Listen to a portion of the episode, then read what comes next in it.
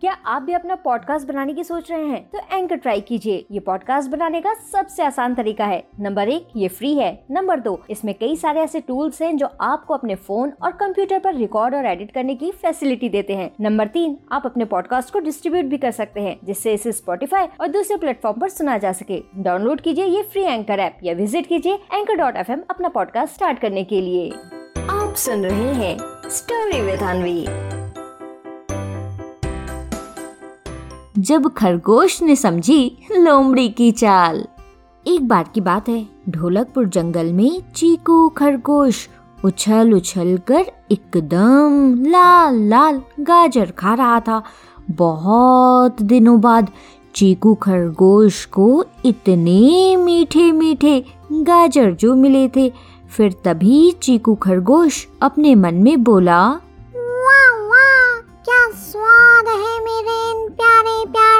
गाजरों का।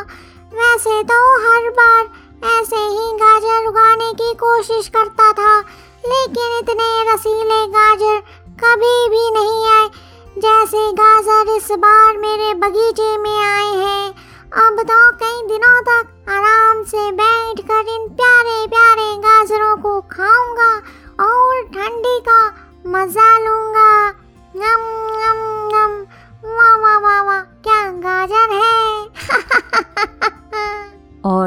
इस तरह से अपने बगीचे के गाजर को चीकू खरगोश बहुत प्यार से खाता रहता है और वहीं दूसरी तरफ़ चंपा लोमड़ी अपने घर में ये सोचकर परेशान होती रहती है कि कैसे चीकू खरगोश से उसके गाजर को लिया जाए।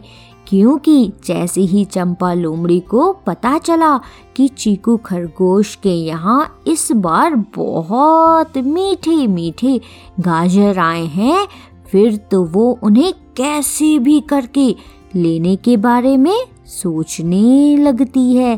तभी चंपा लोमड़ी को एक आइडिया आया और उस आइडिया को सोचते हुए वो अपने मन में बोली, हाय हाय क्या कमाल का आइडिया सोचा है तुमने, चंपा। भाई, मेरा तो कोई जवाब नहीं। ऐसा करती हूँ, अब जल्दी से चीकू खरगोश के घर जाती हूँ और फिर उसे बुद्धू बनाकर उसके मीठे मीठे गाजर को लेकर आती हूँ। और फिर उन मीठे मीठे गाजरों से बनेगा गाजर का हलवा। हाय हाय, मेरे मुँह में तो अभी से ही पानी आ रहा है। अरे अरे, सारा पानी यही निकाल दूँगी तो जाऊँगी कैसे? तैर के। मैं भी ना। और फिर इस तरह से अपने मन में सोचने के बाद चंपा लोमड़ी खुशी खुशी अपने घर से निकल कर चीकू खरगोश के यहाँ जाती है। फिर बड़े प्यार से गाजर खा रहे चीकू खरगोश से कहती है हाय चीकू खरगोश, ये क्या कर रहे हो तुम? इसे जल्दी से बाहर फेंको बाहर फेंको। तुम्हें पता भी है, ये गाजर तुम्हें कितना नुकसान पहुँचा सकते हैं।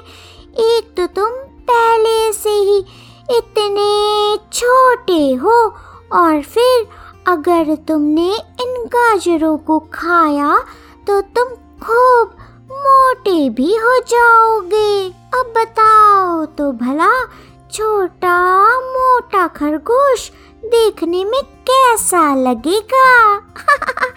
इसलिए मुझे बस जैसे ही पता चला कि चीकू खरगोश के बगीचे में इस बार खूब गाजर आए हैं तो भाई चीकू खरगोश तुरंत मैं दौड़ी चली आई। तुम्हें बचाने के लिए। अब चलो जल्दी से मेरी हेल्प करो। इन गाजरों को घर से बाहर फेंकने में ठीक है? अब चंपा लोमड़ी की ये बात सुनने के बाद चीकू खरगोश पहले कुछ देर तो सोचता है फिर उससे कहता है "हम्म, चंपा दीदी तुम कह तो बिल्कुल ठीक रही हो। अच्छा अगर मैंने इन गाजरों को बाहर फेंक दिया तब क्या होगा इनका? इतने सारे गाजर बाहर पड़े रहेंगे तो मुझे अच्छा नहीं लगेगा। इससे अच्छा तो इन गाजरों को मैं किसी को दे ही देता हूँ। हम्म, किसको दूँ किसको दूँ? अरे हाँ गज्जू दादा को दे देता हूँ। गज्जू दादा से खा लेंगे इन गाजरों को। ऐसा करो चंपा दीदी तुम भी चलो मेरे साथ। अकेले कैसे लेकर जाऊँगा इतने सारे गाजरों को? अब चीकू खरगोश की ये बात सुनते ही चंपा लोमड़ी की तो खुशी का ठिकाना ही नहीं रहता। फिर वो तुरंत झूमते हुए चीकू खरगोश से कहती है हाय चीकू खरगोश गज्जू हाथी को देने की क्या ज़रूरत है? आखिर मैं कब काम आऊँगी तुम्हारे? ऐसा करो, ये सारे गाजर मुझे दे दो, मैं इसे ले जाती हूँ। अब जैसे ही चंपा लोमड़ी ये बोलती है तो वैसे ही चीकू खरगोश अपने दोनों कान ऊपर उठाते हुए कहता है हम्म, ये बात बस यही बात तो सुनना था।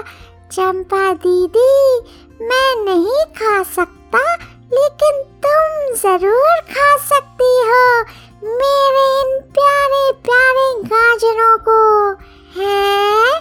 बोलो चंपा दीदी। चंपा दीदी, तुम्हारा बहुत बहुत शुक्रिया, लेकिन मुझे पता है कि एक दिन में कितने गाजर खाने हैं। और हाँ मुझे ये भी पता है चंपा दीदी, कि गाजर खाने से कोई मोटा नहीं होता। इसलिए चंपा दीदी, मैं देखने में सीधा ज़रूर हूँ, लेकिन बुद्धू नहीं।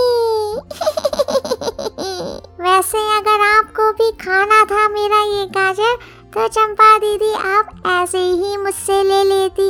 अच्छा ठीक है, मैं आपको दे देता हूँ अपने प्यारे प्यारे इन गाजरों को। खूब खाइए आप भी। अब चीकू खरगोश की ये बात सुनते ही चंपा लोमड़ी को बहुत बुरा लगता है। इसके बाद वो चीकू खरगोश से कुछ भी नहीं कह पाती और चुपचाप वहाँ से चली जाती है और इधर चीकू खरगोश अपने मीठे मीठे गाजरों को खूब खुश होकर खाता रहता है। तो बच्चों, क्या सीख मिलती है हमें इस कहानी से? इस कहानी से हमें ये सीख मिलती है कि बच्चों, हो सकता है कि हमारे आसपास हमें ऐसे ही कई लोग मिले जो हमारे सीधेपन का फ़ायदा उठाना चाहे, लेकिन उस समय बच्चों हमें बिल्कुल भी नहीं घबराना है, बल्कि समझदारी दिखाते हुए सही फैसला लेना है। समझे? आप सुन रहे थे स्टोरी विद अनवी अनवी के साथ।